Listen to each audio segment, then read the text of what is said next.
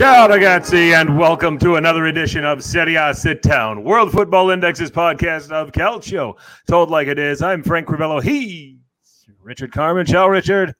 Ciao, Frank. How we doing, man? You recovered yet?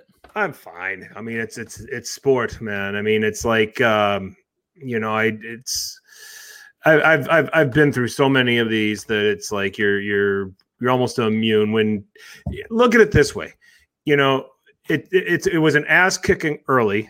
All right, so you know you're not too so towards the end of the game you're not too disappointed it's not like you lost by a goal where there was like some sort of var failure or referee failure or some It wasn't of really- surprising. it wasn't Yeah. surprising either. yeah it wasn't necessarily surprising so you know i, I guess i'm you know a little bit more disarmed uh you know for for lack of a better description as it pertains to uh you know a milan derby defeat uh i'm i'm over it um you know we weren't good enough uh we you know and and and inter were on another level and we've seen them do this a lot so Yeah. you it was uh you it was uh you know you A beating. a double pounding for you. Yeah. um, yeah. you you had two derbies this weekend and lost by a combined seven 0 That's ugh, Not good. sorry. Not good. And I got one each day. It wasn't like it was all one day. I got a day to recover. It was one after the other, one day after the other. So uh, yeah, I'm I'm just starting to recover now. Um, never good to lose derbies. Never good to lose two of them in, in a weekend. Uh, Sure. But uh, yeah, it's uh, overall neither was really far from being expected. I guess. Um, obviously the Milan Inter one was more. Um, more unexpected. I mean, it, we we knew it was going to happen because the forms of the two teams. Inter has just been so so deadly in the last 19 games, 18 games, um, and so and Inter and Milan has been faltering. So you know, you kind of saw that writing on the wall. But three nothing, probably didn't. No one saw that coming. They probably thought it was going to be like a you know a good beating, but maybe like one or two goal victory, not you know a thorough thrashing really as it was. wishful wishful thinking on both our parts to think it Yeah. would be like a two two draw. Yeah. So, Yeah. um, but you know, I am with you, and um, uh, you know, so Derby dominance for Inter, a Derby debacle for Milan. We will uh, break that down here momentarily. We'll get to the rest of match week twenty three. Uh, we will discuss what happened uh, today in the Champions League for Lazio. Folks like Jerry and and Stephen Moore are out there, and they need a hug. Pray for them. Um, you know, so you know, and then uh, uh, we'll preview the big one between Atalanta and Real Madrid for Wednesday, and also have a look at the Serie A teams in the Europa League. Uh, round it all off with everybody's favorite hashtag game. Uh, who won Calcio Twitter? And we have some beauties this week, Richard.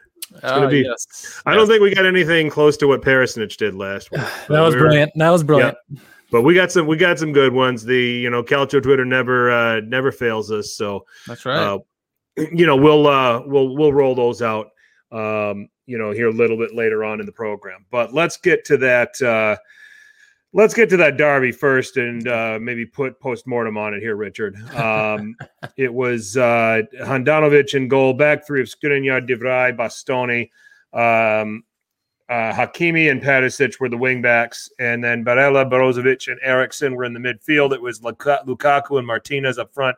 So right off the bat, you see Perisic starting on the right on the left hand side as the wingback. That decision over Ashley Young. You see Christian Eriksen starting instead of Arturo Vidal. So um, slowly, Antonio Conte showing some trust in those two guys, and uh, and both of them delivered in this game.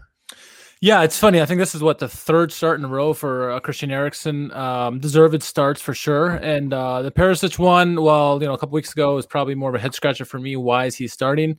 Uh, the last couple weeks, he's shown why he's deserved those starting spots. He was arguably the man of the match in this game. Uh, both both players were excellent in this one.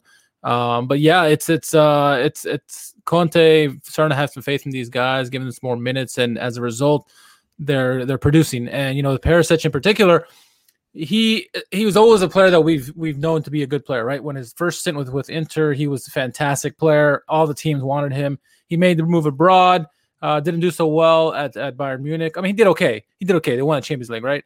Uh, but they didn't want him, so he was a surplus to them. And he went back to Inter and started off, and he struggled with them. But um, we knew that that player was still in there. And finally, Conte is getting the best out of him. Put him in the right. Finally, got the right position for him, and uh, his uh, confidence levels through the roof at the moment. Yep, for sure. Uh, Milan coming back with Donnarumma, uh, Calabria, Kjaer, Romagnoli, Theo Hernandez. Uh, the double pivot is Tonali and Kessie, which is what I wanted. Um, with uh, Bennacer being absent, you had uh, uh, Saelemaekers, Calhanoglu, Rebic uh, behind Ibrahimovic. Um, there's no way this is the best 11 Pioli could put out there. There's no way. I mean, I, surprised that Leao did not get the start in this game. Um, I was, I wasn't. I guess uh, I, I actually kind of preferred Rebic over over Leao, only for the sole reason for the, the defensive attributes that he could do, because we know what Hakimi brings to the game, right? And Right. he, he terrorized uh, Theo in the first game, in the first game of the, of the, regular season derby, uh, and so we knew that when he, he needed some help back there. We didn't know that you know Kessie was going to be as involved defensively as he was to help. Uh, so yeah, Rebic, we I thought for me was going to be the logical choice there, but you know, offensively. Rebic has been struggling lately, and you would have thought Leao maybe he he plays really well in these games, uh, especially against Inter. He seems to show up for these games as opposed to any other game. So, uh, yeah, I mean it, it's a 50-50 call there, but I was I was pleasantly oh, I was surprised. I wasn't surprised to see Rebic. I was happy to see him in the lineup. Uh, ultimately, that uh, led to disappointment for me, but you know, Sure, sure. um, and uh, the fun began for Inter uh, in the fifth minute. It was uh, you know Lukaku getting forward, and then it was a great sliding challenge from Kjaer. yeah, Um, and then Lukaku goes and recovers the ball uh, and puts in a perfect cross. Uh, even uh, you know, a lot of debate about this from Milan fan the fans. The marking was terrible. I mean, the cross was excellent. It had to be had to be exactly where it went. Lautaro Martinez finishes it. It's a debate here. Who's the who's who lost him? Was it Kjaer? Uh, was it Calabria? Should he have slid over and recover? But either way, uh, I think that you just, you know, while while on the one and the marking was, you know, childlike, um, I think you also have to give credit for Lata- to Lautaro for recognizing it, you know, and getting in between, getting in between them, splitting them perfectly, and then you also got to give credit for the ball that Lukaku played, heck of a cross, and intercepts the tone right off the bat with a one 0 lead. yeah, and I re- really the whole play started with um, Lukaku just burning, burning past Romagnoli. Um, Yeah. it just made him look abysmal there. Kjaer had a great slide tackle, as you mentioned, and you know Lukaku, to his credit, did find the pass. Uh, you know, Lautaro was certainly open, uh, and he for a little guy, he's such he's such he's so good with the head with the headers, right? Uh, but yeah, you know the question is who the, who was the defender there? Who should have been? Kjaer wasn't marking anybody on that play. Right. Was stuck in two minds between two different players. Whereas Tonali, perhaps you know he should have been there, maybe perhaps. Um, Sure. I, I- think ultimately I'm going to give the the the the, the biggest stick to Kjaer because he wasn't marking anybody. Right. Uh, you know, he should have had somebody. He should have seen Lautaro, Lautaro um, there. You know, all credit to the striker for getting the right position, like you said, and finding that finding that spot. Uh, and then Lukaku with the brilliant pass. It was just uh, two guys who know each other very well, and they found each other, and uh, a great opening goal for Inter. Yep. Yep. It just puzzles you to see that much space be available. Yeah. Um, you if know, it was like Milan if it was Bobby Gags, you'd be like, okay, I can see why you left him alone. Lautaro is one of their arguably the second best player on their team. I'm like, come on, Sure. Sure. you know. Um. So what I saw, uh, what I saw watching this in the first half, I saw an Inter team that scores early, and we've seen this with them. You know, and Lazio is very similar in this respect. If they get an early one, the Calcio guys are in the house. Good to see you, gentlemen. Um, if Ricky's in the house, yes, Ricky, congrats. Um, anyway, usually you see, okay, we get one. Um, Mark Morgan, good to see you. Thanks for joining us. Uh, we got the chat coming in. You guys are all coming in. You guys are all late. We started. We It's started right on the us. yeah, we started right on the dot this time. Usually we're a couple minutes late, and I think that Yeah. that's what that's what that's what happens. Or they waited Yeah. for us to kind of get over our small talk or whatever. We're ready to get over the derby, right? right, right. We're just we're trying to get past. We're trying to get through the derby really quick. So, but anyway, you see this with Inter. You saw it against Juve. You saw it against Lazio. They- They get the early goal, and after they score that goal, they just say, "Okay, you get the ball now. Yep. Uh, you got to come and get us." And you know, if uh, you send too many guys forward, be careful because we're just going to destroy you going the other way between Lukaku. Martinez, and and and especially with Hakimi coming up coming up on the right. And then when you've got a, a technician like Eriksen now in the midfield who can who can spray some of those passes, that makes it even more dangerous. But that did that didn't happen here in this derby. I think you know over the next 15 minutes after they scored that opening goal, I think they they knew that Milan were shell shocked, and they were going for a second. Uh, you know, and there were chances to get them. And then after that, you know, they said, "All right, let's let's drop off," and you start start to see Milan start to produce a couple things. Nothing that's going to give Handanovic or anybody any trouble, because you know they're so good, and Antonio Conte teams are so good to get that early goal and then just say, "All right." They, they and what they did, and this really happened throughout the entirety of the match. They made Milan predictable the whole way. Um, and I think that you know this is where I'm critical of Pioli's selection and wondering why Leao, a player like Leao didn't play from the start. You know, if they're going to sit back and they're going to be in a shape and they're going to keep everything in front of them, who's the guy out there for Milan that's supposed to unlock this defense and who's supposed to get them off balance? Okay, you know the game plan for Milan looked like okay, lump everything into Ibra, do things off of Ibra, and then there wasn't really any other plan B. So Inter just to me, they sat back. They they invited the ball into Ibra. They just didn't invite the second ball going through. They didn't invite anything dangerous. And I just I, I thought Milan were far too predictable with their team uh, and with the way they approached it going forward. I tell you who it should have been. It should hmm. have been Mr. Seven and a half million dollar a season, Mr. Wannabe Calhanoglu. Where yeah. was he? Where was he? This is the game he needed to step up, and he was gone, missing. But you know, we'll get to him a little bit later. I thought, you know, you know, watching the first half, and you know, for majority of the game, but in particularly the first half, a couple things are pretty obvious. Milan static, not moving yeah. at all. Uh, just just you know, everyone's standing still and passing each other, hoping someone's going to be open. It's like you're not going. to Conte with seven days preparation, you're not going to break him down like that. Come on, really? Right. And you watch right. Inter, they're mobile, they're moving around. Guys are doing different positions. They're keeping Milan off kilter. That's what you're supposed to do when you when you want good teams. Yeah. constantly moving around, constantly, you know, making it difficult. And Milan made it way too easy, way too predictable. Just standing still, hoping that their passing is going to beat them. It's like, come on, no, you're not going to beat a disciplined Conte team with you know the static play. It's, it was poor, poor from Milan. I mean, and that's yeah, yeah. Who's who's the guy that's going to that was going to unbalance these guys? And you said Calhanoglu. I actually said this on Alex's radio show on Friday, previewing the game. I said Hakan Calhanoglu is going to be the most important player for Milan in this derby. Uh, if he can get on the ball early Yep. And if he can, if he can try to create a couple of things, um, and if he can have an impact early in the game and set a tone, it's going to give Milan a chance. Uh, his first two opportunities to do something significant with the ball, he gave it away, and that told the story right there. This was going to be a long, long game.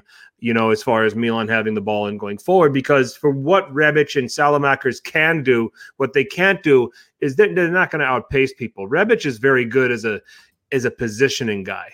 Yeah. All right. You know, he's good in the air. He gets in the box and finds his position on crosses. He gets in the right spots, yeah.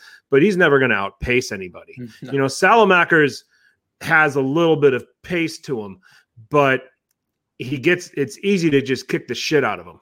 Yeah. Um, and and if you you know he is it's it's still the element of Serie A that he is still struggling to adapt to is the physicality of the defending that can happen, and just a little bit of just a little bit of aggression on him, and he loses he loses interest, and that's the way it's been with him in recent games. Um, so I mean, you know, I'm I'm being awfully critical of Milan, but in a game that you absolutely have to have and I get, you know, you can't even make an excuse about the game in in, in Belgrade because, you know, seven or eight of your starters in this derby didn't play in that game. Okay, so yeah. you can't make that excuse. So, you know, what is it? I mean, you, you still have enough time to prepare for this derby. This is this is what you come up with. You know, it was uh, you know, it was poor uh team selection it was poor in their approach going forward. Uh, defensively, it was going to be a struggle without Bennacer and an adjustment with Tonali, and they never never adjusted. And the one you know, thing I did like from Milan was Kessie helping out defensively, uh, shading towards Theo's Theo's side to, to help with Hakimi. I thought that was a good thing because Hakimi wasn't super active in the first half because of Kessie's defensive work. But other than that, that was really the only highlight defensively for Milan because you're right. Yeah. No Bennacer made it difficult. Tonali wasn't really marking guys. Not just him. I, just, I mean the whole the whole yeah. team in general. So, but they set that set the tone for um Perisic yeah. to have the game that he had because he just had tons of space as a result. Yeah. Yeah. You know, you know, Milan got a little as you to your point with Kessie providing some cover to that side.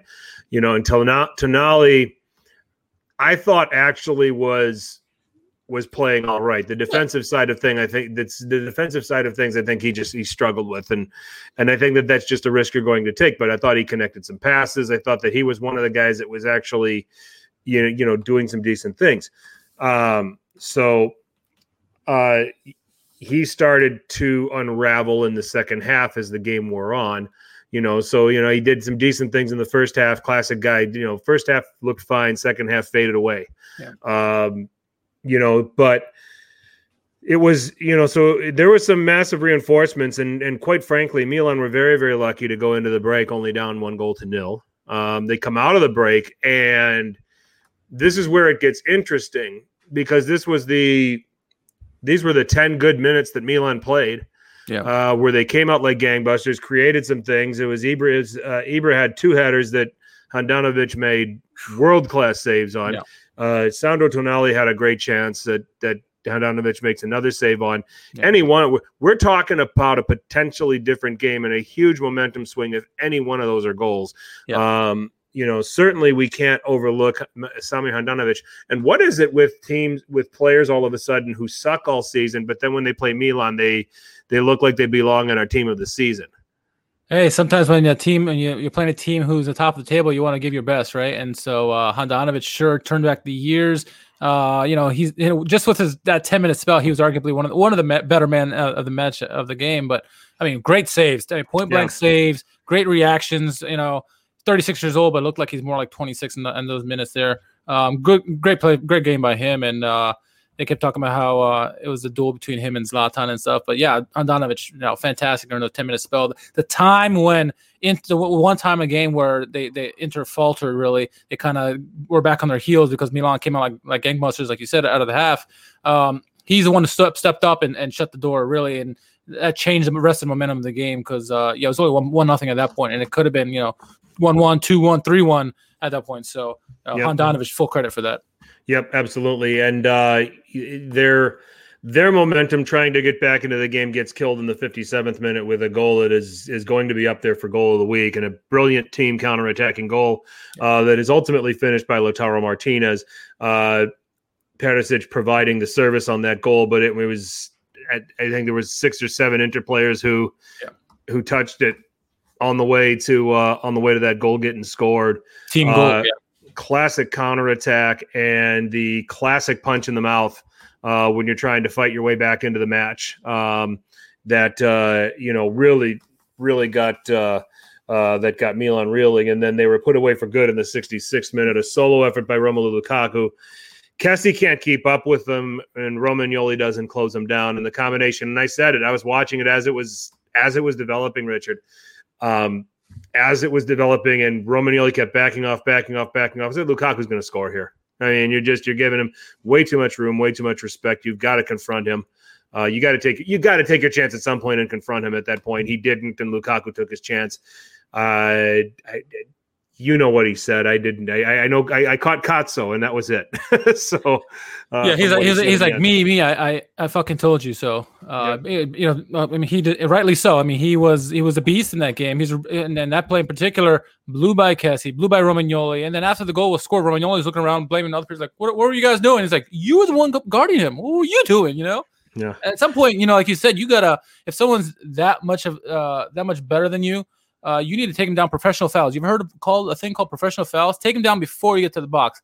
Yes, I know Eriksen's around there, and if he's too close to the to the box, but still, you can't let him go running like that and free. And and, and if he gets an opportunity, he's going to score. He's he's he's been a fantastic yeah. player this year, and now he's even now after he lost all this weight, you know, the last year or so, he's that much faster. I mean, he's blowing past guys. Yep. Um. So, yeah.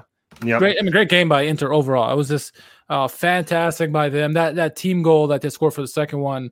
Uh, what a brilliant play! I mean, and, and, I mean, you mentioned all the players that touched it. It was like at one point it was Hakimi to Eriksen to Perisic to uh, Lautaro. I mean, uh, this one it just sliced over, sliced sliced open Milan. It was uh, a brilliant goal. Yeah, has to goal. be said. It was an excellent. Uh, it was an excellent goal. Yeah. Um, it's I mean, it's a five star performance from Inter. I mean, there's no other there's no other way around it. There's no way to sugarcoat it. Milan were poor. They looked ill prepared. Um, I absolutely hate using the Thursday Europa League game as an excuse. I'm not going to. I refuse to.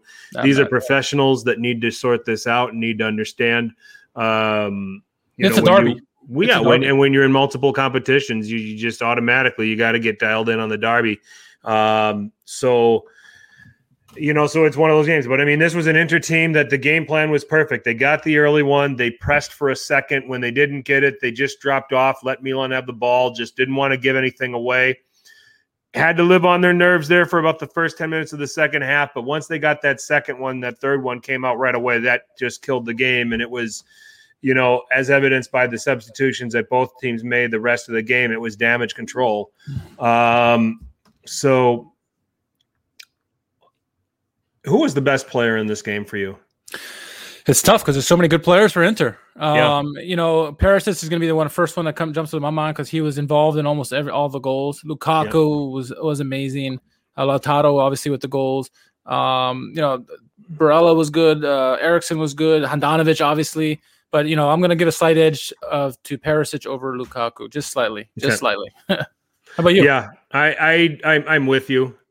Uh, I, I'm, I'm, I'm probably showing Handanovic a lot more respect than everybody else, though. Um, because I mean, we're talking about a one-one game, and we're pop, we're, we could be talking about a totally different series of events if one of those, one of those goals goes in. We don't want to underestimate. Yeah. Handanovic's performance, but yeah, I mean, I think Ivan Perisic was was outstanding in this derby, and I think a big reason why is because he had a lot of freedom to be, you know, to be outstanding. I mean, with the way Yeah. that Milan rolled and shifted things defensively. It was all about trying to, you know, have people around Lukaku when he had the ball, make sure Hakimi didn't do anything dangerous. And it was almost like, you know, it was almost like they disrespected Perisic with the way they defended. And Perisic just, you know, took offense to it and uh, responded by, you know, coming up with a key assist there for uh, Martinez, but also with the work that he did with the ball, without the ball, uh, you know, was a was a great performance from the Croatian. There's a, a statistic that came up during the game that I didn't even think about. I mean, I, I knew uh, for both teams really. So both teams, the statistic was Milan had been struggling mightily in the last month, and Milan's lost like what four games in the last month now after not losing at all. I think maybe one game in 2020. Um, and then Inter on the flip side, they've gone unbeaten now for 18, 19 games now. Um, and I realized they had been doing well, but I didn't realize it's been 18 games. So you know they're on their own impressive streak as it is. You know they're it wasn't too long ago that we're talking about Milan with their 25, 27 game on, uh, winless streak or win, winning streak, I should say. Uh, so Inter's, you know, getting strong now. They're playing consistent. We, you know, we talked how inconsistent they've been all season, but they're they're getting now. They're against the bigger teams. They're performing. Um, and like you know, we said, you know, Conte, and he has the seven days. There's only one tournament they're in at the moment. He'll prepare very well Yeah. for the teams, and uh, you have to be on the top of your game when you play when you play his teams. On a seven day uh, preparation, Milan didn't do that. They, they flat out did not play. No one showed up. Um, you know, someone I was talking to somebody I don't remember who it was, and I'm like, you know, Calhanoglu can just walk. He didn't deserve. He, this is the game. He had to show up. He asked for all this money. Um, you know, uh, Gigio Donnarumma, he was left out to dry most of the time. There's nothing he could do. The first goal Yeah. With, on Lautaro, I thought he should have probably had a better reaction, but I'm not going to fault him for that. I will fault Calhanoglu because he was absolutely not even not even visible in that game. Um, you know, Ricky has a comment in the in the section which is in, interesting. He says, you know, will Milan's momentum shift after this loss?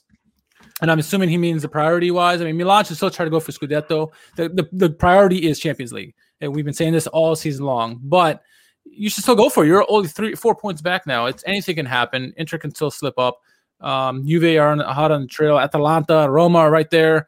I mean, anything can happen at this point. Milan just needs to find a way to get back to what they were doing, you know, before this last month or so, because they've been losing, uh, you know, teams to Spezia, to Atalanta, to Inter, uh, to Juve. So um, they just need to get back onto the basics and, and find ways to score. I mean, you can't depend on you know 79 year old Zlatan to do every, do it every week. So someone else needs to step up for them. Um, so Yeah. Um, I I I have a few uh, thoughts on this. Um, so let's start with uh, Calhanoglu.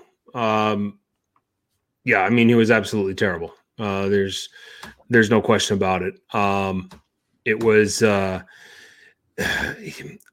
you know this, but here's the thing: the dip in form was coming. Okay, We were, we talked about this. There was no way that Milan were going to be able to sustain this throughout an entire season. No. Um, there, no team can. You know, you're eventually going to have your dip in form. Everybody has their dips in form at some point in the season. Juve's ha- Juve had theirs really early. Inter had this really early. You know, now they're rounding into now they're rounding into the form that we anticipated of them. Milan are now having their struggles, and we Yep. knew you you know this is going to happen. You know, it's almost like it's like when you're doing. It's like when you watch a NASCAR race or something like that. You know, you're you're at the pole for for several laps, and then you have to pit. You know, and then you're in the back, and you got to work your way up to the front again. Can you work your way up to the front? And that's the situation that you know. This is this is where they pit. Can it be a quick pit stop? That- You know. th- that's the question. you know, and get back on track? Can they can they get the tires changed quickly? Can they fuel up quickly and you know all that other stuff? So um, I can't believe I actually made an auto racing analogy on a soccer podcast, but here we are. Here we Uh, are. um, but anyway, it's uh, Calhanoglu. It's it's a when he's out of form, it's it's it's painfully noticeable uh, because so much has been ex- and his entire time at Milan. There's just been so much expected of him. Um, you know, the issue here um, that I have is um, Pioli. What do we say? We've gotten we got very comfortable with Pioli, haven't we? And what happens whenever a team of his has the struggles? He it Lazio, Inter, Fiorentina. When there's been struggles under Pioli's watch, he he does not really do well in getting them out of it and bringing them back. Yeah. Every single stop he's made. So that's the thing that scares me, probably more than Calhanoglu at this point. Now, um, so we'll see if he's learned from all of the you know from past mistakes, you know, and if he gets it right here, you know, to, his because he's credit, to his credit, though, you know, last season before they went on this great run, Milan were struggling, and there's Mhm. questions about Rangnick coming in. You know, he's going to lose his job, and he did turn around then. But let, this is a bigger stakes on the line now than before. Let's Yep. see now, like to your point, can he turn this around now? Because this can make or break his uh, legacy here. If he, he finds a way to turn this around and makes it a, a challenge, you're going to look at him as a, you know a successful manager. Or it could be the flip side and be back to where we thought he's gonna he was initially when he was uh, hired. So Sure. I, here's some here's some thoughts because Milan Twitter is is all in a panic right now. Okay, you know they think they need to get new players, they need to get a new manager, they need to get into everything. Yeah. Okay. First of all, uh, George, good to see you. David, thanks for checking in. Uh, If you're if you're watching us live, please drop a like, drop a like, uh, mention yourself uh, in the chat. Uh, we'd like to know who's uh, who's all tuning in. It'd be great to hear from you. Um, and definitely any questions, send them in. Um, should Calhanoglu go back off to go back to the left uh, until he can refine some form? Um, I wouldn't mind it if it means Tona, you know, if you can push up Tonali, and at this point, just take the chances of a Meite Kessie double pivot and hope that it'll eventually work. You know, because right now, I mean, it's not going to get until Calhanoglu can find his form. I don't think you put him in the middle. I don't think you put him in the, uh, you know, attacking midfield role. Milan, relax. You're not Cagliari. I, we know that.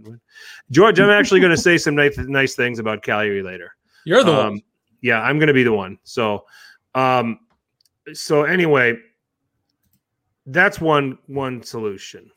The other thing that I think about, I mean, and I understand, you know, you said Rebic is, de- you know, defensive contribution and his help and that sort of thing, but he's he's so stagnant.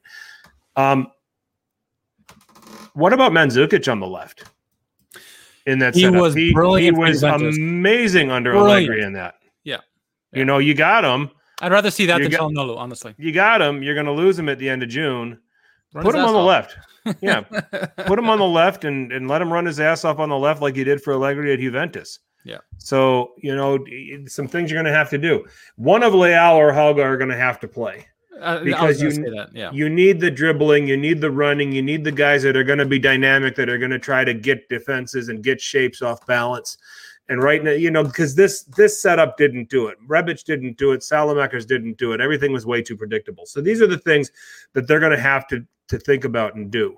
Okay, you know, the right is the is the problem. Yeah, it's, we don't have a great right winger. I mean, I'm almost tempted to say that uh, you know, as much disdain as I have for him, Samu should probably be getting getting more run there. You know, because at least he'll be able to run. He'll be able to, you know, he won't be able to. He won't dribble at people, but his movements can can get people off balance. So. How about how about this? Um, you know, because Samu and, and Saelemaekers are very similar. They both have moments where they're really good and then they, they kind of fade away at other times as well. Maybe put in Hauge, give him opportunity on the right hand side. He's better on the left, but he, he's, he's also productive on the right. Yeah. Um, you know, maybe Calhanoglu either maybe you can slide him out left, but I'd rather have Leao there or Leao in the middle. You know, maybe Leao up top with Ibrahimovic playing off of him. You know, someone sure. slower who can hold the ball up with somebody who's a little quicker and can get open. You know, that could work. Um, maybe even having Rebic in there somewhere in the mix as well. I don't know because having having Calhanoglu out left, though I, I see your point exactly. I think um, maybe he just needs to be benched for a little bit. Just I'm not talking for the whole game. I'm just talking about not starting.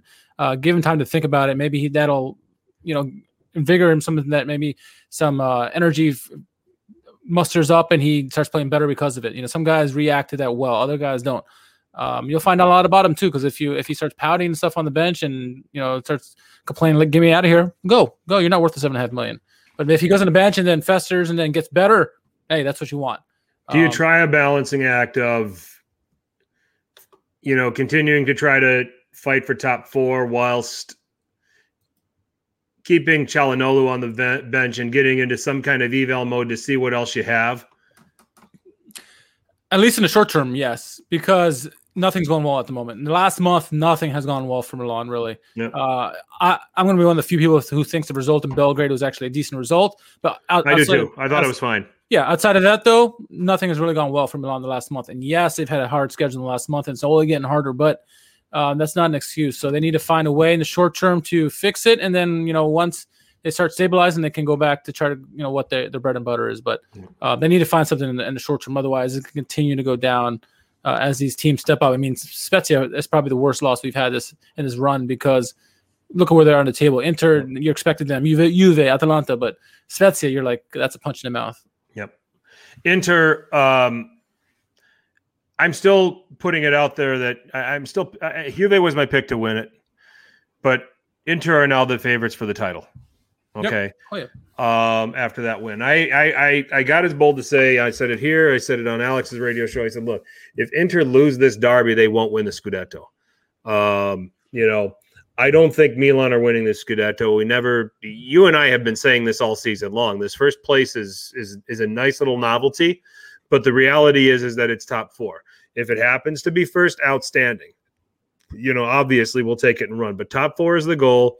We're, Milan do not have Scudetto winning credentials. If you're a loyal listener on Serie A, sit down. You know, we never said at any point Milan are going to win this thing. We were never convinced, um, and now the the other shoe has dropped. The dip in form has happened, and now it's a matter of how do how do Milan react. You know what? It, go ahead.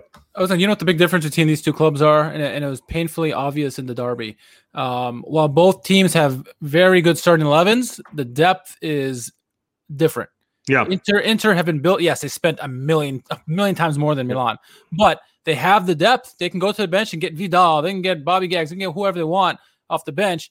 While Milan, you know, they got Sanchez in the, off the bench as well. And Milan, they're struggling. They got some younger guys who could potentially be really good, but their yeah. depth is nowhere close to where you Inter is at the moment. So yep. Inter are rightfully so the, the the favorites. But you know, I you know. I see what you're saying about how you know Inter now the clear favorites, and I do agree because I picked them to win the Scudetto.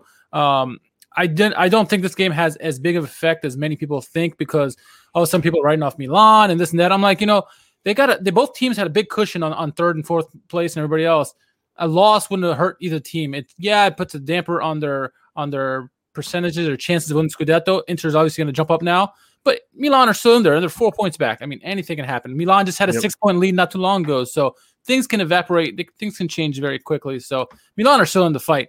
But I mean, you, I agree with you. Inter are the favorites at the moment, and uh, they should be. They, they've been they're playing lights out at the moment. So, I mean, for Milan to to to, you know, they've got to try to hang on to a top four place yep. with Juventus, Roma, Atalanta, and Lazio, all away matches. Um, all away matches for them. They had them all at home, uh, you know, in the first half of the season, and now they're all away. Uh, in the second half of the season. So I agree, I Phil. I agree, Phil. You know, and the Spezia game was definitely more concerning. The, the Spezia game was very concerning. So now, how do they react? Can they get back up? You know, as for Inter, you know, this is all they got left. They're hard. They're going to be hard to beat going forward. I'll give you the hot take though. They're going to drop points against Genoa on Sunday.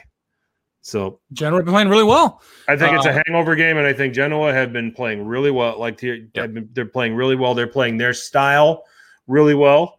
Um, and I think that uh, you know, and it's and, and it's just this would be so Inter of them, and that they they win this derby and they're on this high, and everybody's all Interisti are sticking out their chest, and then they play Genoa and they drop points. We're still in winter, remember. And Inter are notoriously they drop points in winter. Um, but we'll see. I mean, this is a different team, a different beast. So I mean, who yep. knows? But um, yeah, it, it, no one's gonna walk away with the title. I think at this point. Um, I don't think the whole. I think the season will be close between the top, you know, three or four teams. But we'll see. It's uh, it's uh, going to be an interesting race. But yeah, Inter have certainly, you know asserted their dominance at the moment and showing that showing that they are the the top dog at the moment for real, especially and, Milan. Yep, Christian Eriksen has probably uh, solidified his place. Uh, you know, in this Inter team when it was long talked about that he could be gone. Perisic is probably going to uh, remain a fixture there. So it looks like uh, guys that were real question marks as far as the future at Inter have really uh, have really staked their claim here. So. Yeah. Um, and uh, it's an Inter team that, like I said, I think they're they're they're the favorites for the title. Juventus is still my pick. You know, I'm gonna I'm gonna stick by I'm gonna stand by that. But right now, uh, you know, on on how Inter performed against the big teams here over the last several weeks in league play, the cup's been different, obviously. Um, they are they are the favorites because um, they're getting it done against the big teams around them. Um, one Milan problem. We did have a question on, uh, didn't we have questions on Twitter as far as it related to Milan before we move on here? Yeah. So, I mean, David brings up a good point that Milan has struggled against a 3 5 2 this season. Yeah. And, you know, Jake, uh, that Milan fan, he says uh, 3 5 2. What if Milan switches to 3 5 2? Um, I don't particularly like it just because the, the, the the players that we have that how how would it fit in the defense. I just wanted uh, they don't have the guys for it. Right. That's the only thing that's concerned with me defensively. I think midfielders they have it, and you know they could find have uh, find a way to have Leao and Zlatan up top, but the, the three at the back is what worries me. Right. But I agree with David. I mean, Milan has to do something to adjust to the three five twos because teams are the last few teams that have beaten them have gone with that kind of formation, and Milan have no answers for it. Sure. Uh, and the other question is, well, it's about the Bologna game, so we can get to that once we talk about match week twenty three. So. Excellent.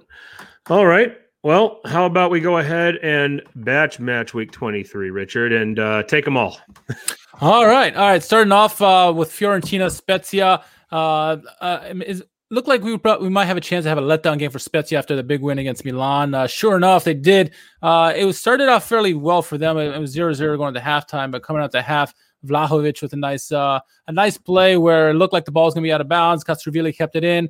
Vlahovic with a flying a flying volley for the goal. Uh, one nothing there. 64th minute, Castrovilli would get his goal, make it two nothing, and then to top things off, Eseric with a nice goal uh, in the 82nd minute, three nothing. Fiorentina route Spezia.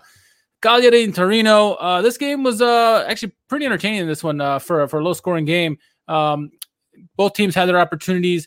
Uh, went back and forth for, throughout the game, but the the lone goal was actually a nice goal by Bremer off the corner. And the 76th minute, one nothing. Torino would win on the road. Uh, moving on, Lazio hosting Sampdoria.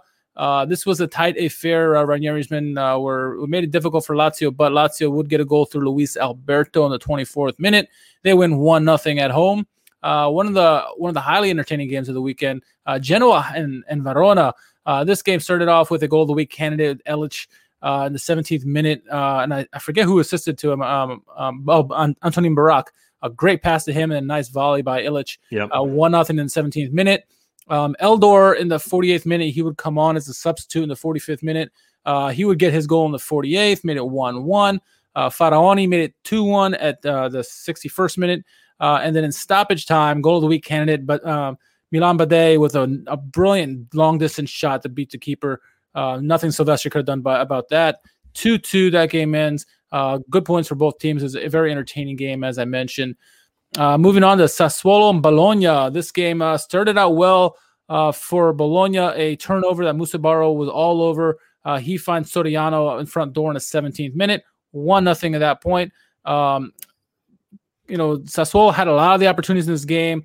Uh, Skorupski was huge, but uh, they finally broke through in the 52nd minute. Um, Caputo finally got his goal. I think it's third or fourth game in a row that he's done that. 1 1. Both teams share the spoils in that.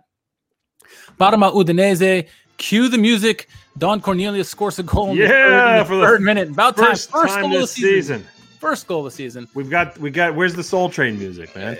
It'll we- be on the uh, podcast. okay, we'll put it on the podcast because I've been telling you we we I- maybe I thought you forgot because we just got he hasn't scored all season. I forgot you he just were okay with the fact okay you're not going to score this season we can just stash this away till next yeah, year. Yeah, that's what it was. All right. Exactly what it was. um, he nearly got a second one. Uh, not too not too long after that. Uh, I think it hit off the post. There was a save by the by the keeper.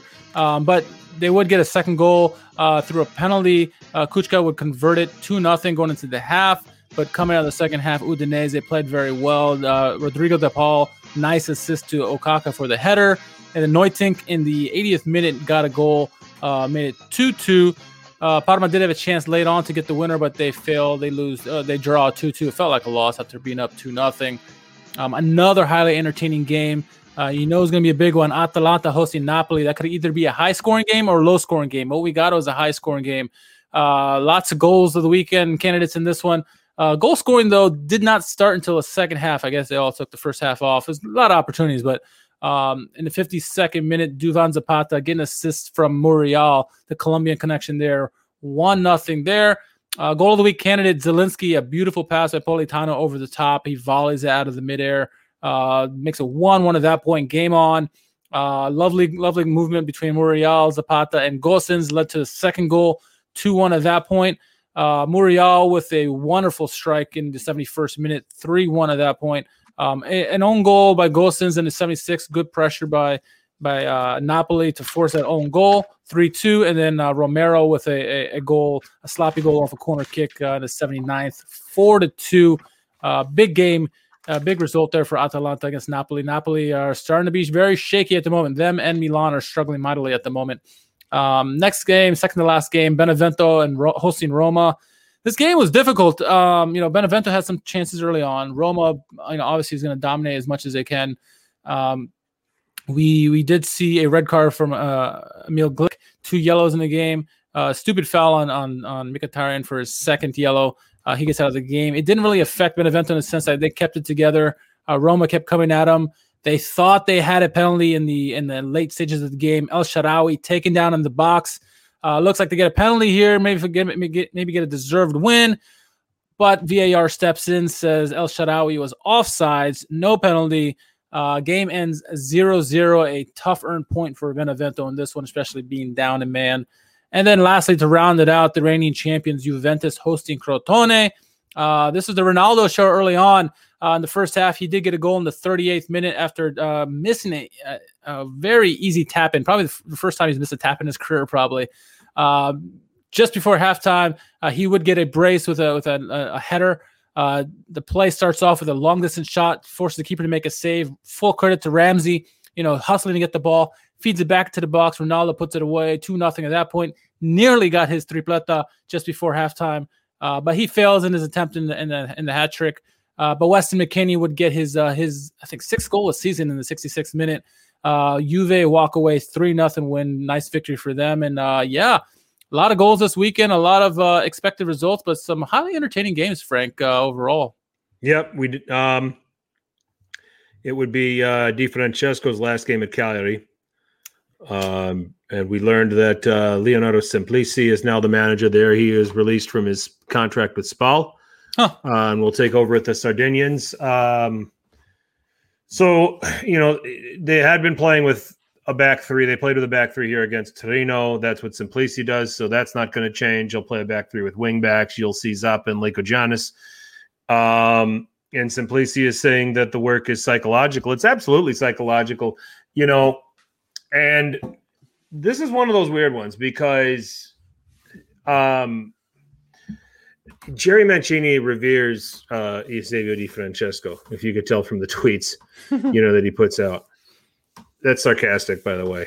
Um, and I, I'm pointing out that you can make the case that a sacking was harsh, um, because and, and George is here, so I'd be interested in his takes on this. Yeah. Um, that the sacking was harsh because you you look at a lot of these games that Cagliari were in, they were in them, they were unlucky. They have a a striker that they depend on for goals who just can't score right now in Giovanni Simeone. Um, I mean, the guy is desperate for goals right now, and he's just not getting there. Uh, the pieces to this Cagliari team are too good to be sitting 18th. You know, Joao Pedro's been there forever. Um, you know, the, the back three is decent. is a very good goalkeeper. I really like Razvan Marin. We are going to talk about Razvan Marin uh, the way we currently talk about Rodrigo De Paul at Udinese. Um, I think we're on the way there. Yeah, Um, you know, the handful of times I've watched Marin play, I'm impressed. Um, you know, he's not as dominant and as obvious as DePaul is right now, you know, but he will get there with time. Uh, I like his game. He's a guy that, you know, he's a guy that I'm interested in. Um, you know, Semplici says it's psychological. You know, he's got to figure out how to get Simeone to start scoring goals again. You know, because once that happens, Cagliari is going to get out of this rut. They have been in these games. They have not been woefully behind. They should have beaten this Torino team Yeah. on Friday. I watched a very good chunk of this game. Um, and uh, eh, you know, and I and psychological, yeah, because they've been so unlucky with some of these results. Um, I'm just going to pull up, you know, Cagliari's results at the moment. I kind of think the the Di Francesco sacking is semi harsh. I'd, I'd like to hear what your take is on this. I mean, I get it's a business, it's a results business, and it has been an awful long time since Cagliari won the game. And and for those reasons, if you want to sack Di Francesco because he's not getting the wins, then that's fine. But we're talking about on performances, they're very very close. I mean, Atalanta beat them in stoppage time. Um, you know, Lazio beat them one 0 They had their chances in that game. They got the draw against uh, you know Sassuolo. Um, you know, they lose to Milan. They, I mean, these are these are close games that they're involved in, except for the the four one beating they took to Napoli. But everything was tight. It was just, you know, one odd thing here or one odd thing there, and Cagliari were dropping points here in this run. It's not like that they. It's not like they were completely. They go on this losing streak and they're completely out of their depth. What are your thoughts on on on Di Francesco out, Semplici in? This is um I agree with Semplici that it is a psychological thing. You know, they Cagliari started out so well under under Maran originally. Um, you know, they came out and they were, you know, fighting for a European spot and the things looked great and all of a sudden they they kind of tanked it after that. Um, and they kind of never recovered ever since then, right? And the pieces are there. We've seen them play. They have some really good pieces at, at Cagliari, and they got a striker who's he's one of the better strikers in the league. He's one of the consistent strikers of the league. You know, we Yeah. talked about in the years years ago when Moriello, he was never he's never one of the top strikers in terms of being the big club, but for a smaller club, consistently scoring 15 goals. And now you're talking about Joao Pedro doing the same thing. He's on 11 goals already, and he's still got you know many games to go. Uh, so they got the pieces there. It just they for whatever reason they couldn't get they couldn't you know get over that hump and. Uh, as, as harsh as it, it may be about you know sacking EDF, I think it's fully deserved because ultimately, like you said, it is a results business, and Cagliari has absolutely no business being an 18 spot, five spots, uh, you know, from from safety. Um, and it was a you know a, a weird relegation six pointer against Torino because these are both clubs that shouldn't be in that in that in that situation. And so I think it is a fully deserved uh, spot for EDF. This is a we told about we talked about many times how this is a, a chance for him to kind of save his career after you know they had a great time in Roma and then after or Sassuolo and then uh, Roma had that really great year and then ever since then it's been crap. Uh, Mhm. And this is a chance to save his career, and he hasn't done that. And he, maybe he maybe he needs to go to another league. I don't know. Uh, but I, I think he couldn't figure out a way to to get through to these guys, and these guys are you know maybe I'm sure the players are to blame, but Yeah. he had I to mean, go. I think. when when Maran was fired, I, I said this that that we made we made the prediction here on Serie A sit down that it would be Eusebio Francesco. That this Yep. would be a great opportunity for him to revive his career. And I think he got Cagliari playing better football. Okay, Sure, but yeah. he's not getting results. And it's a business and you've got to get results. And um that's what ended up happening here. That's what he got sacked over. I just I I I if he had a a striker with some kind of form, this Cagliari team is not. There's no chance this Cagliari team's in 18th. They're maybe in 12th or 13th, at the very you know at the very worst. Don't get me wrong. I don't think they're a European would be a European contender or anything like that. But you know to see them where they're at right now, you know, they just it's it, it and then they and then they get beat on a set piece here, a great one here by Bremer. Yep. Um, but you know, they're, they're just they're they're losing on little lapses in concentration at bad moments because they don't, you know, when they get the chances, they can't put them away. So, Yep. you know, we'll see what Semplici does with these guys, and I, I think they'll be fine. Um, right now, Sassuolo, I think we're very unlucky to only come away with a point against Bologna. They were down to ten men. The the Hickey red card was very harsh. Um, I'm I'm 50-50 on that red card because uh, first glance I thought that was a harsh harsh call, and then I watched the replay. and I'm like, he did get his cleats pretty high up on the ankle. I mean, it, it was. I, get- I, I will agree with you. It is harsh ultimately, but I mean, Mhm. it's still a red card. De Zerbi, Deserbi said it was harsh. the Oh. opposing coach said it was harsh. yeah, so. yeah, yeah. So, um, Uh, but it was a good game. I think you know, obviously they had lots of the opportunity, and it's good to see Caputo getting some goals. But again, they're not doing they're not doing just enough to stop the opposition. Um, they nearly had a great winner at the end, where I think it was uh, Caputo fed Traore and uh, Adama Su- uh, Soumaoro had a great slide tackle to, to prevent that. But I mean, they're not scoring goals Yep. all the they have all the pl- all the pieces now, and then you know Berardi's back now, and they're still um, maybe it's not match fu- fully match fit yet, but they they're they're not quite up to speed like they were in the beginning of the season, right? They start Uh, started out so hot. I think it's coming with them though. I do, Uh, I do, yeah. I, I hope so. I, I think it's coming with them. I think it's going to come around for them now. They're at Torino next. Th- That that'll be a challenge, and they host Napoli, which you know is going to end up with Napoli's form currently at the moment. That is an under the radar huge game. Um, Goals in that you know, game. so Next you- two so games, we'll- any game yeah. successful is a goal game. Yeah, you can expect goals any game that has uh, Swallow involved. That's for sure. But yeah, it is, you know, consistently staying in eighth. Verona is starting to to peter out a little bit here. Uh, had to come from behind twice here against uh, Genoa, but there there's Genoa on eleventh. Um, okay, I said after these that they'd be top half, but um, eleventh, I was close. not bad. So I said by match week 23, Genoa would be a top half in the top half of the table. There they are in 11th. And, um, you know, four points off of the top half. We had this team pegged for relegation. I mean, they're, they're exactly, again, they're exactly who we think they are. Who's ahead of them? Who's ahead of them in the table? Sampdoria. Oh yeah. Well, I had both those clubs being relegated. We, we, yeah, the, we're not, we're not allowed in Liguria anytime soon. no, no. So, uh, so that's that's that's just the way it is. um, the Atalanta Napoli game, uh, just a thrilling game. Um, you know, and uh, it lived up to the billing uh, when these two get when these two get together. Um, just got to look at the statistics on this. The Muriel goal was fantastic. Um, you know, it was a different type of dribble than the the Mancini goal for uh, Roma when, or when they played Leon. Uh, so but- there, there's a play where um, Gasperini ultimately got a red card. So Pessina goes down in the box. Uh, Hmm. Mario Ruiz, is the one claimed to have taken him down. Um, what were your thoughts on that? Because my when I saw that, I first thought, okay, maybe it is a foul. And you watch the replay, looks like Pessina slips, and and I don't know why. Maybe because Gasperini is so far away. That's why he's so angry about it. What were your thoughts on that on that penalty? Because I don't I think there was. Don't think there was enough there to call it. no, I didn't think so either. I didn't think so So- either. It would have been a pretty harsh penalty if they had given it to them. Sure. Um, but uh, Gasperini pissed off and gets a red card, and I think that fueled his team. So when when did we ever think over the last few years we'd see a Napoli team have more possession than their opponent, even if it is Atalanta, but only come away with four shots? yeah, that's that's a rarity. Usually they have the possession, but they have like twenty shots. Uh, four shots is very very unlike Napoli. And yeah, you're playing Atalanta, but still, you they're a team that, that we know can create opportunities. Um, until they have four shots is uh, not a good thing, and they need to figure out quick because I mean, you know, we'll get to the European games, but they, they didn't do well there, there either. So Osman just, I think it's a just a game action issue with him. Yeah, I do too.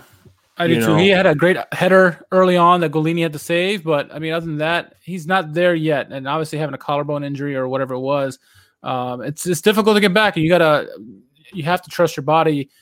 Your body's not there yet. You have to you know, take some time to get used to your body, and then your teammates got to get back used to you. So it's going to take some time with them. That is hopefully for Napoli's sake. You know, they figured out quick because you know when they when Osimhen was at full kilter, this was a fun team to watch, wasn't it? They were one of the most more entertaining teams to watch. In the Yeah. season. And ever since his injury, now that he's back, this is, hasn't been the same just yet. But I think they need some time. So Uh, Thoughts on how uh, Maehle is settling in at Atalanta? You know, he's he's in there for Hateboer right now, and it seems like uh, you know the first couple times I watched him play, I didn't think anything of him, but these last couple times he's making more of an impact. It looks like he's getting it. It looks like he's adjusting, you know, fairly quickly, especially with you know, it's it's not. I mean, Hateboer with what he means to that team, you know, it's it's not easy to replace a player like that, and No. you know, but it's it's definitely. Um, uh, it's it's it's definitely a situation where uh, where he looks like he's coming on here for him. Yeah, it's a, it's certainly a plug and play situation type with Napoli, right? They have these guys that can step up and and they they perform. Now they're not going to be the stars of Hateboer and Gosens or whoever they take the place of, but they can do an admirable job. Um, and so you know they just find the right guys for the system, and you know he's fitting in nicely with Napoli. I mean with Atalanta, and so you give him more opportunities. I think he'll he will blossom into a player. I mean, it won't be maybe Ba- style, but you know uh, he's he's enough to get them to be productive, and I think that's important uh, for Atalanta going forward and defensively. So, uh, Sure. yeah, no, good, good addition. Sure. All right. Um, I think the only other notes that I had from these round of games, Roma seventy one percent possession. I'm Uh, surprised it was that low. I thought it was higher. and did next to nothing with it. I mean, it, we, Yep. we've said this about Roma. They're better when they're better when they can counter. yeah, They're better when they have space and can and can exploit it and can uh, and can get behind it quickly. Which coach is first to go if the slumps continue, Pioli or Gattuso? Gattuso. I agree, um, but I don't think either guy goes until the end of the season. To be perfectly I honest, hope. Yeah, I yeah, I, I agree. I, I- hope. I know I just don't see a manager wanting to walk in. I mean, because what are you going to do right now? You're 23 games in. Next weekend, 24. If, if you you got 14 games left, you're gonna who are you going to bring in to say, hey, you got 14 games to to get us into Europe or to get us into the Champions League or keep us in the Champions League? Um, you know, where you got to you know, you know, employ your tactics, put your stamp on it. Um, you know, get to know the players. You might know a few of them. Um, Too much is on the line for both these clubs. That, like you said, there's not enough time to Right. get things going. So, you're you're best served you're best served keeping these guys until the end of the season and making a decision on them at that point depending on depending on uh you know depending on performance because i i can't see a max allegri want to go to either one of these teams with 14 games left so do you, do you think Juve is out of the Scudetto race? Absolutely not. Absolutely, absolutely not. they are they are dangerous they are lurking they are getting it together at the right time They're four points behind Milan, and you know another four points behind Inter. No, they're still in it. Yep. Um, they're yeah, and granted they beat Crotone, and Crotone is easily the worst defense in this league. Um, I mean, just they've they've conceded 55 goals. The next the next highest is 45, uh, which is Parma. Um, and and and so much for D'Aversa re- reviving that team's fortunes at the moment. I mean, they had they they had Udinese and they gave it away. Uh, Hey, they got Don, Don Cornelius to score, right? Though. they did. They did. Um, Amazon is doing a special on Juve called All or Nothing. It's official soccer is fixed if they win this guy. Don't. but it looks like a good series. I mean, they, I saw the series they did with Manchester City, and uh, that was a that was a great a great series there. I found it interesting though that they went they were first on Netflix. Juventus were, and now they're with Amazon. I don't know if Amazon's paying them more money or what, but um, I'd be curious just because uh, not because it's Juve and uh, you know. I, I don't want to necessarily watch Juve, but the production value that Amazon and Netflix put on is is top quality, and so whatever you watch, you want to you're entertained and you want to watch more of it. So I'd watch it. I'd definitely check it out for sure. But I, I thought the Manchester City one was excellent. Uh, so I would definitely, you know, check it out and see what happens. But um, It's An- may- it's maybe An- they win. It's Agnelli, man. He's out there pimping his brand once Yeah, again. Yeah, making once that again. money. It's a business. Why not? Wherever you can generate, you got to pay Ronaldo somehow, right? This is true.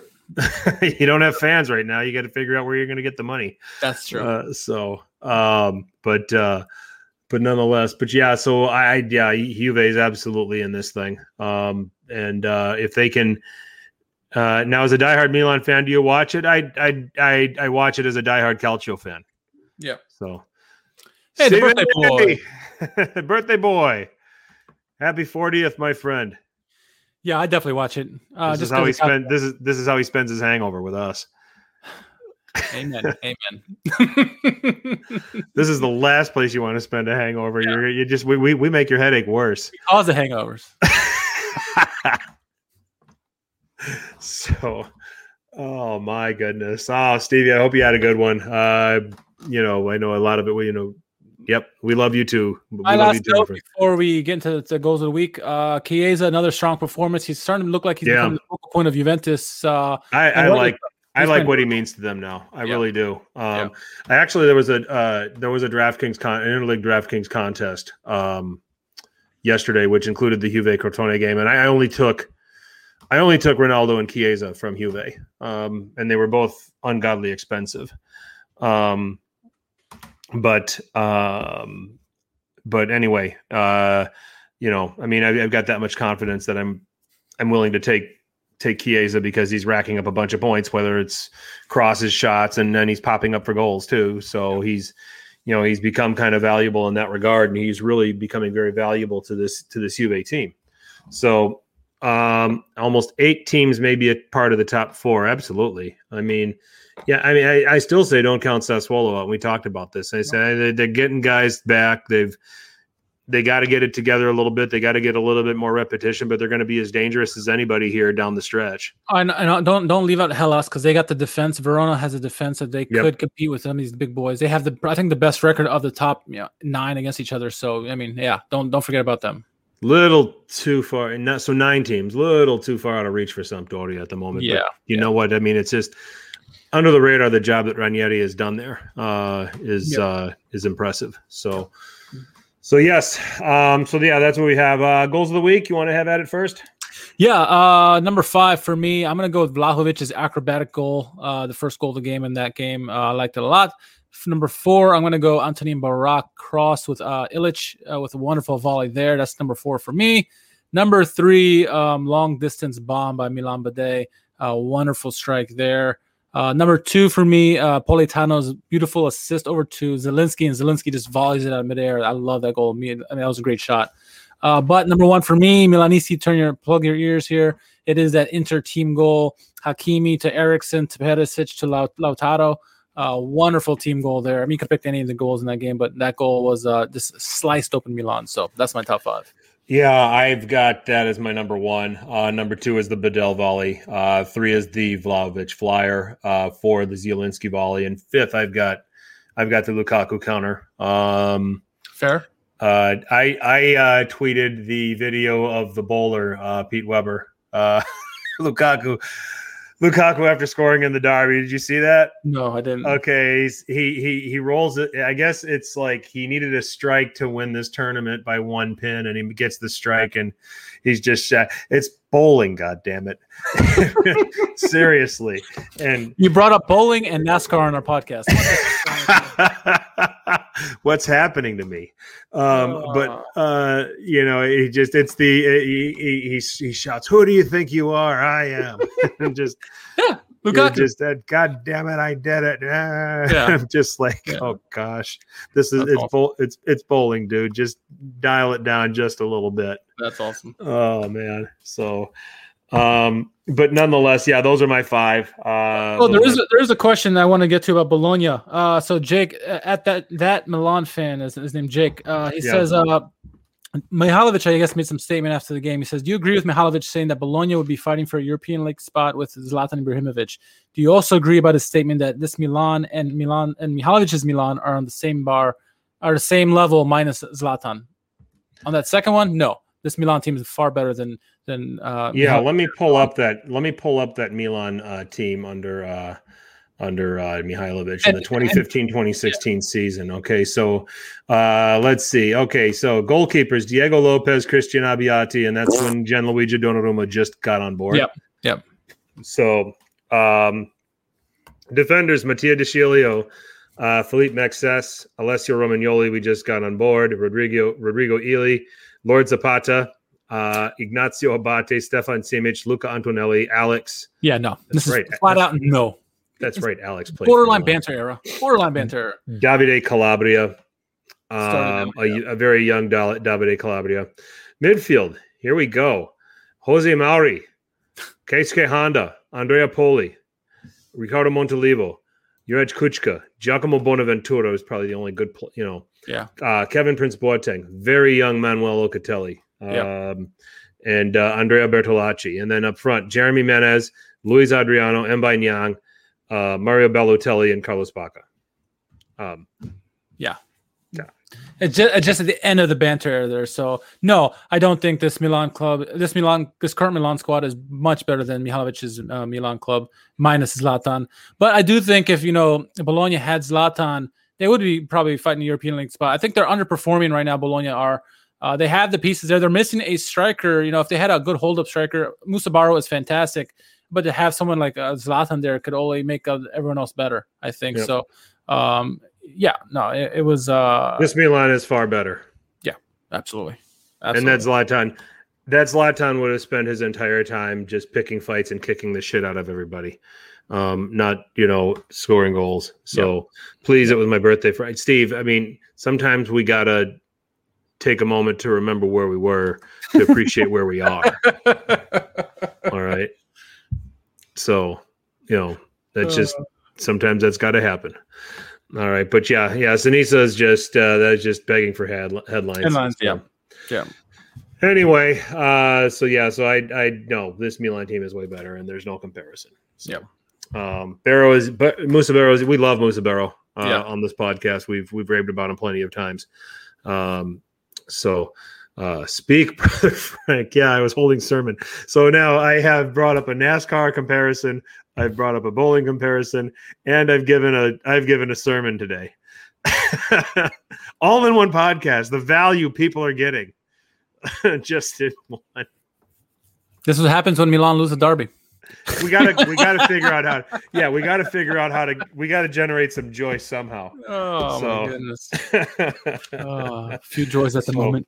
so anyway, uh, all right. Well, let's move on uh, to uh, let's move on to talk about other people suffering. Uh, Lazio fans in particular today. Uh, it wasn't Oh, pretty. boy. You boy, you know, and this game had a lot of hype going in. People thought Bayern, you know, are they spread too thin? Lots of injuries coming back from the Club World Cup. Didn't look good. Listen to against me, folks. Listen to me, folks. That was never going to be a game. lost to Frankfurt. Um, uh, and then Hansi had a chat with those boys, I think. Uh, and then and then further, you know, you know when we knew it shouldn't have been a. You, you know when we knew I know. we should have known this wasn't going to be a game when Lazio rolled out Matteo Musacchio. yeah, yeah. I said, I looked at that lineup and I said, he's going to do something stupid.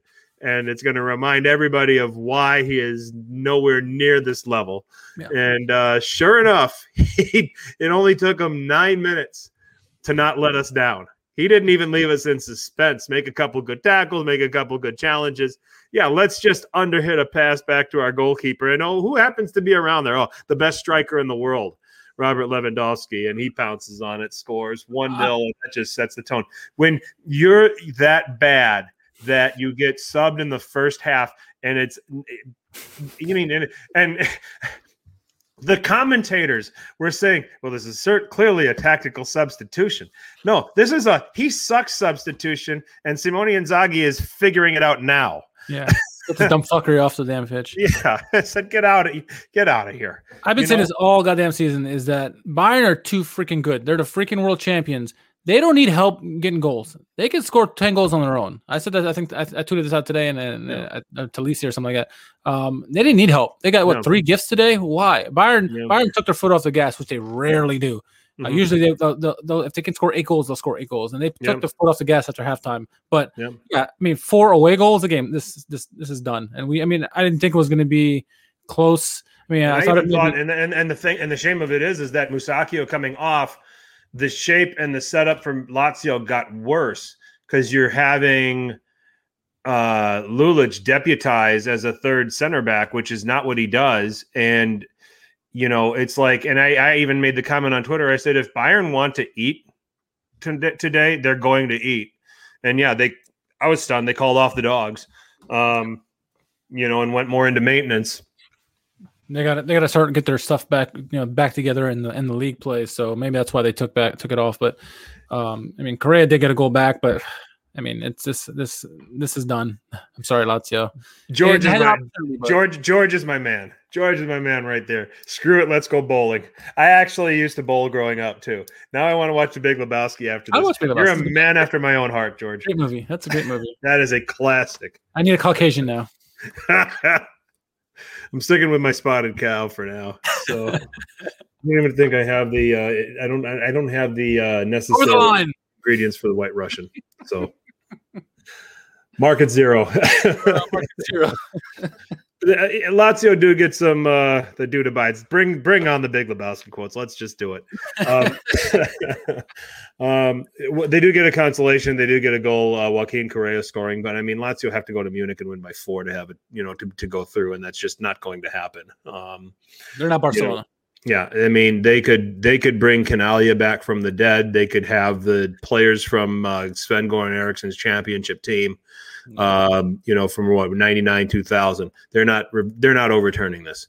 No. So, um, so we can say, and we kind of knew this when the draw came out. We said, yeah, this is as far as Lazio go. Great job getting through the group stage, and what was a pretty tricky group, Fantastic job by Inzaghi's team. you know, and, and considering everything that they went through uh, with the absences, with the COVID, and how much Inzaghi had to change his team during that time, you know, Lazio fans should look at this as a success. It's going to as a success. It's going to stink the way they go out, um, but they they uh, they should definitely look at this as a success, uh, considering what they had to go through just to get to the last sixteen.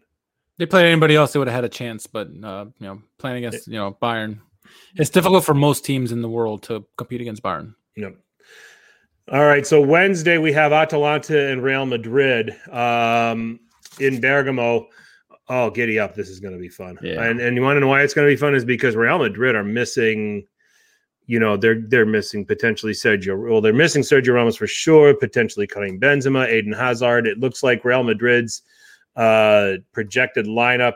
You still have this nasty midfield of Kroos, Casemiro, and Modric to have to try to navigate through and around, um, which is really, really good. But um, not having their leader back there in, in Sergio Ramos is going to be a big, big help for Atalanta. Um, Varane has shit his pants many times uh, in at this stage.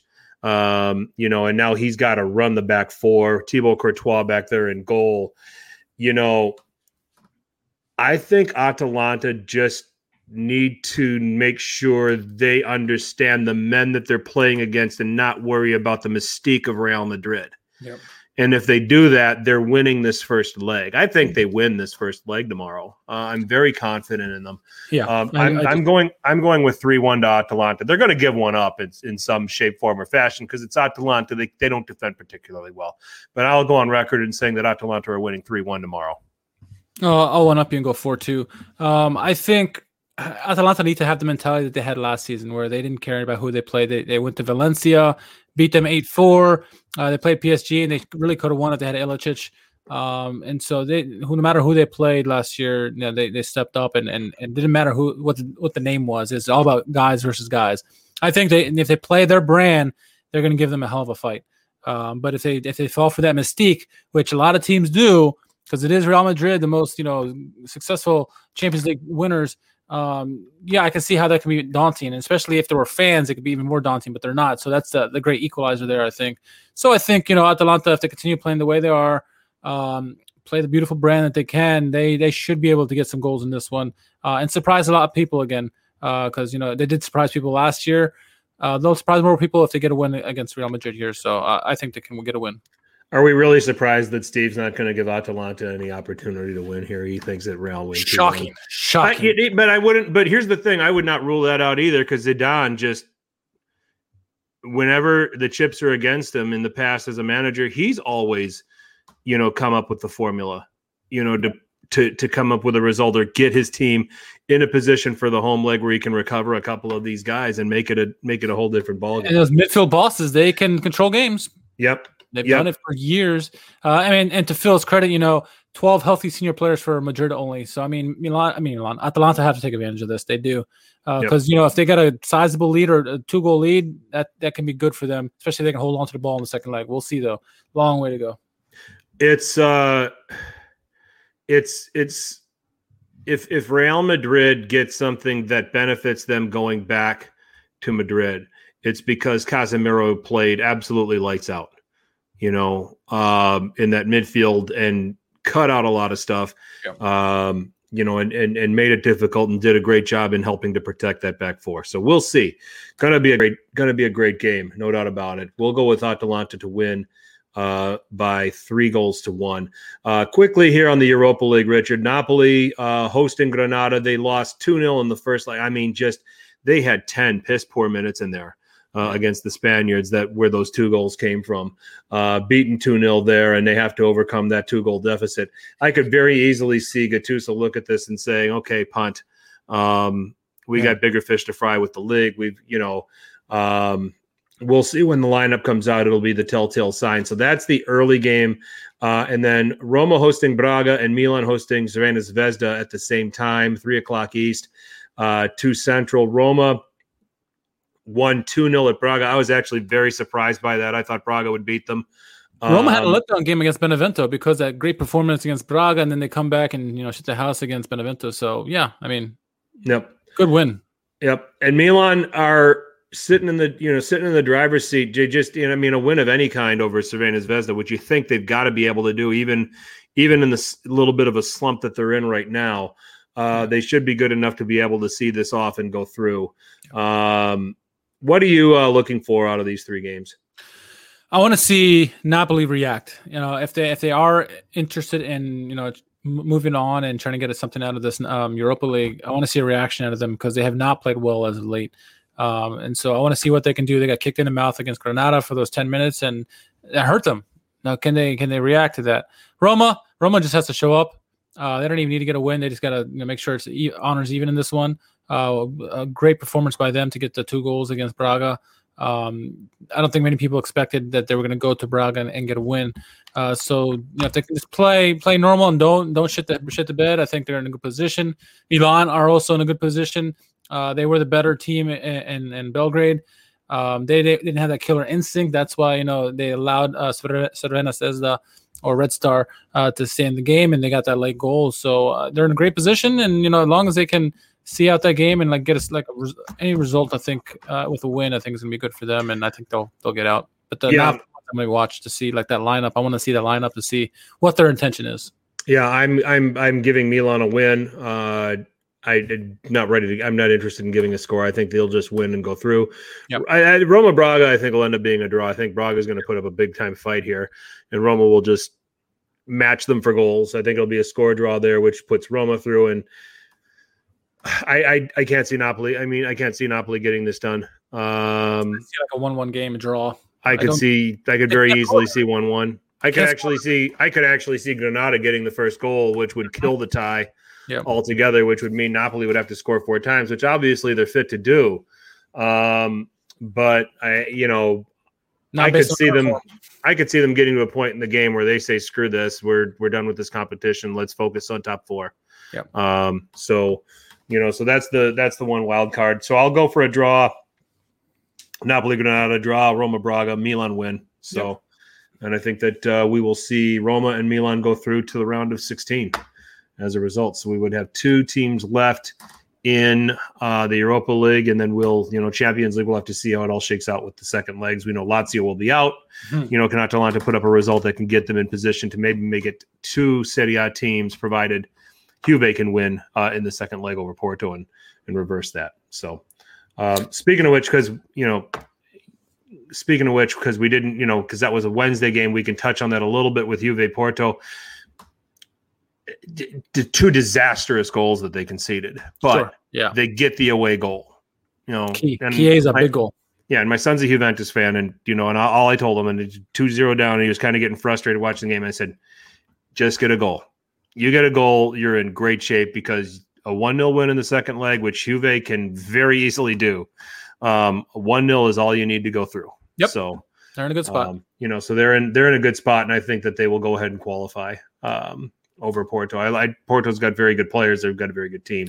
And for all those people who said that that Milan game against uh, Red Star was a, a bad score line, they're laughing at them. Like, stop! Like, this is this is aggregate scores we're talking about. Two two is a great is a good good score line to go uh, get on the road against somebody. So yeah, stop with that.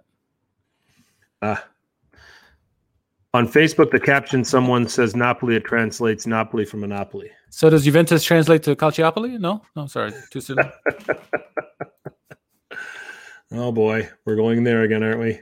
Sorry. So, all right, uh, everybody else's thoughts on Europe. Uh, if you're listening to us at the podcast, uh, check in with us at City I Sit Down on Twitter or Instagram. Let's move on now to the world's most popular hashtag game. Who won Calcio Twitter? Uh, our uh, our the, the Calcio Twitter uh, segment of uh, the Twitterverse uh, certainly brought it again, didn't they? Uh, they certainly did. Uh, first one comes from uh, at underscore net at Zuri. Uh, and it says, uh, "This is a new Amazon series, Prime Original, Cheating or Nothing, Juventus." Little editing there, huh? uh huh. All Top right. notch. So our friend uh, Bob Le- at Bob Lex, um, with a GIF of an eye test. Uh, Cristiano Ronaldo clearly fell in the box and no penalty was given. Juve has been robbed. This was uh, the video itself was gone. Yeah. Um, and uh, over and then this this must have been when he was went went down in the uh, the game at Porto. Yeah. So By the way, Um, I think that I think Juve were Juve in that game. I thought that should have been a penalty, but you know, I digress. But yeah, I Yep. see. You know, referees being blind here. yep, yep, it's what it is. uh, All right, here we go. oh, this is funny. All right. Uh, so this one, so let me let me paint the picture for you first. So Saturnion, um, he for Backstreet Boys had a picture of it says we miss singing with you guys more than anything, and a picture there I wore an inter jersey. So Saturnion says, uh, "Shit band, knew it all along. Linkin Park is greater than uh, Backstreet Boys." So Adriano FC decided to remind him, "Hey, look, uh, Linkin Park's posing with Inter also." oh, sorry. what did that What did that turn into? Oh, uh, there you go. Saturnian respond. I want to die. See? Good caught. stuff. Good stuff. Now, if we qualify that as a winners, are Saturnian and uh, uh, Share- and- share and-? Would they share it? They should. They should. Okay. Um, okay. So let's let let's let's rule. That's our ruling on that. So, um, okay. So uh, Alex nominated at uh, Napoli Sansone. I knew Spezia weren't a serious squad when they only beat Milan two 0 which is funny. Uh, Yeah, so, I, I, I'm willing to take a zing there. Well so, done. uh, I, I also nominated uh, at Milan under uh, Milan UA. They came back and said, "Oh yeah, Spezia beat uh, Napoli as well, two one." That was funny by Sansone. yep. Yep. Uh, so at Milan UA, at least Napoli scored on them, right? That's true. That's true.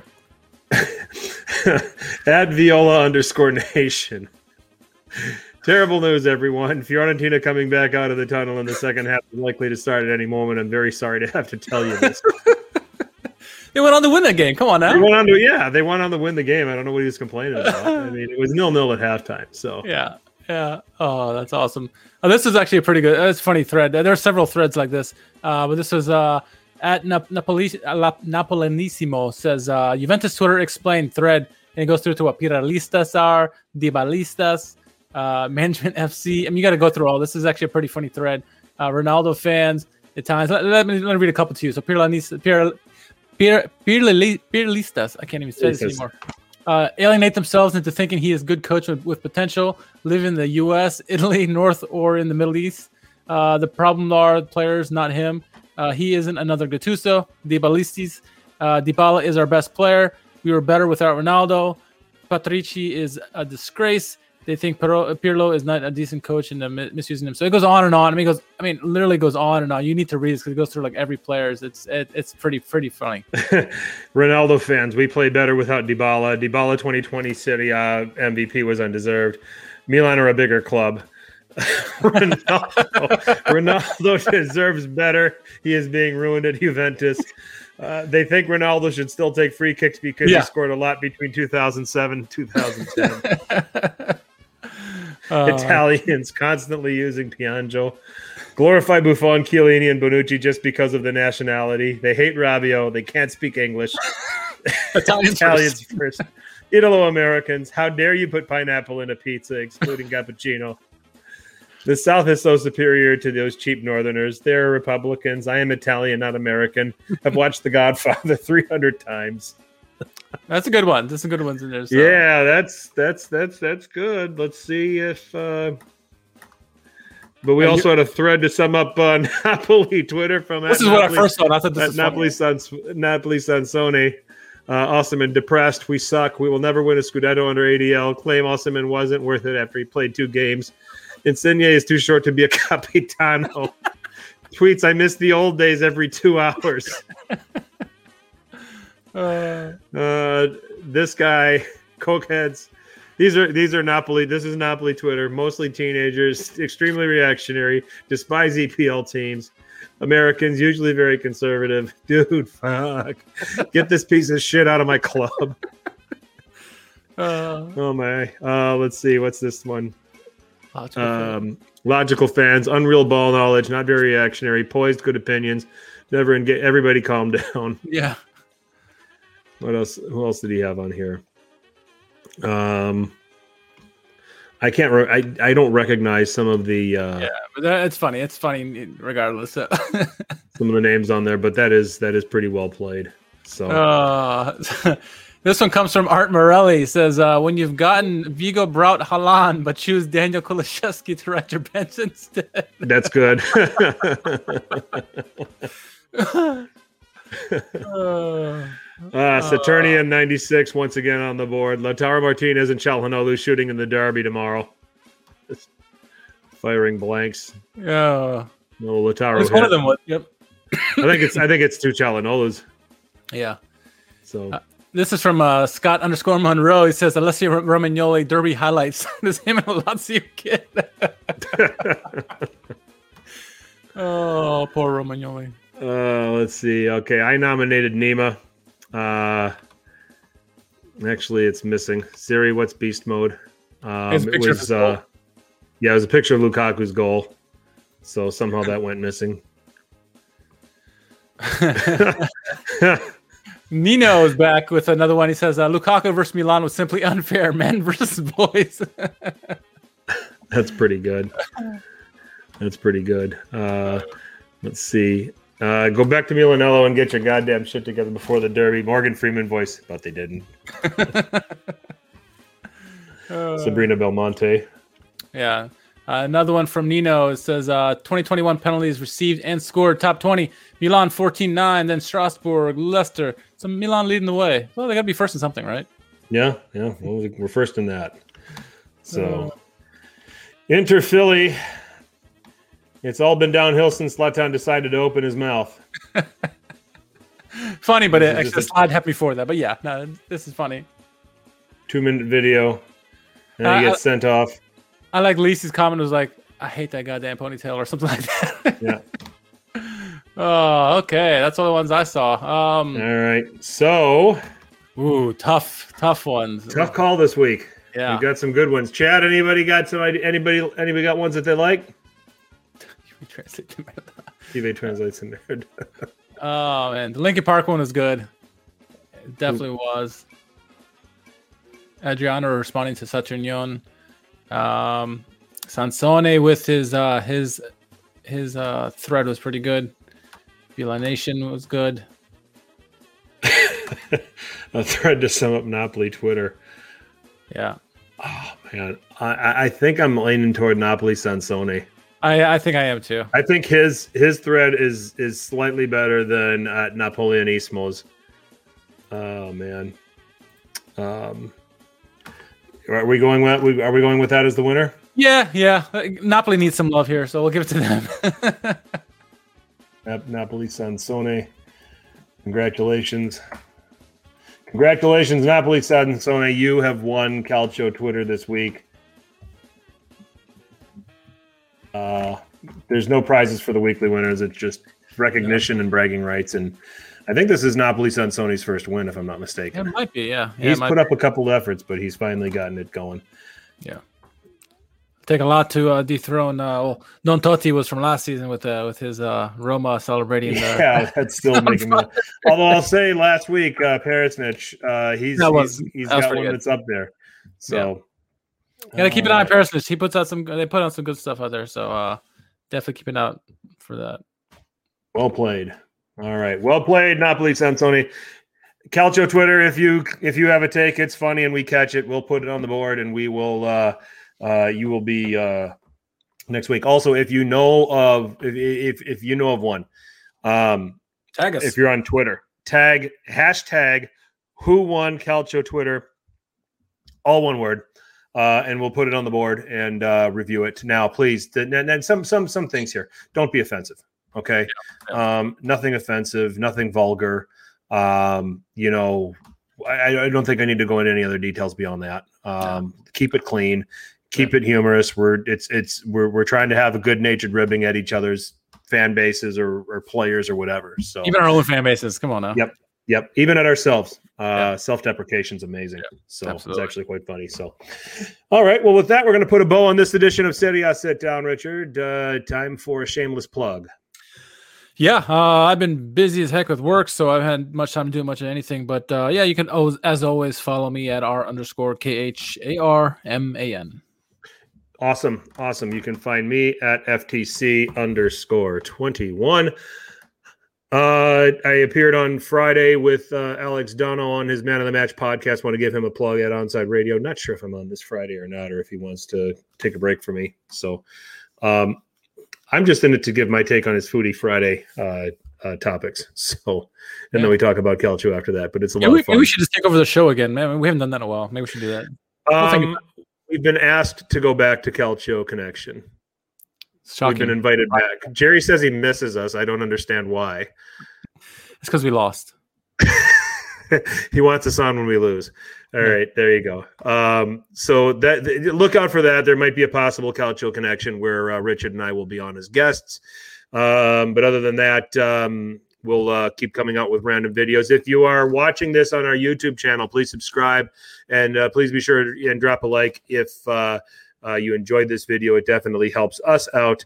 Um, if um, uh, oh, it also gives you the notifications for whenever a new uh, podcast drops when we're on live, which is usually this time, uh, starting at eight thirty Eastern. Um, and if um, there's uh, anything else that you want to ask us about at Serie A Sit Down on Twitter or on Instagram, uh, definitely let me know. So um, we're also we have our own uh, show on Apple Podcasts. We are uh, we have our own our own show, our own channel on Apple Podcasts. We're also on SoundCloud. Uh, you can find us on Stitcher, iHeartRadio, Spotify, wherever there are podcasts. Uh, you can find Serie A Sit Down. So, um, looking forward to the Champions League game. Enjoy the Atalanta Real Madrid game. Enjoy the Europa League games. We will be back around this time next Tuesday. Until then, for Richard, I'm Frank. Be sure to tell your paisans about us. Ciao. One, two,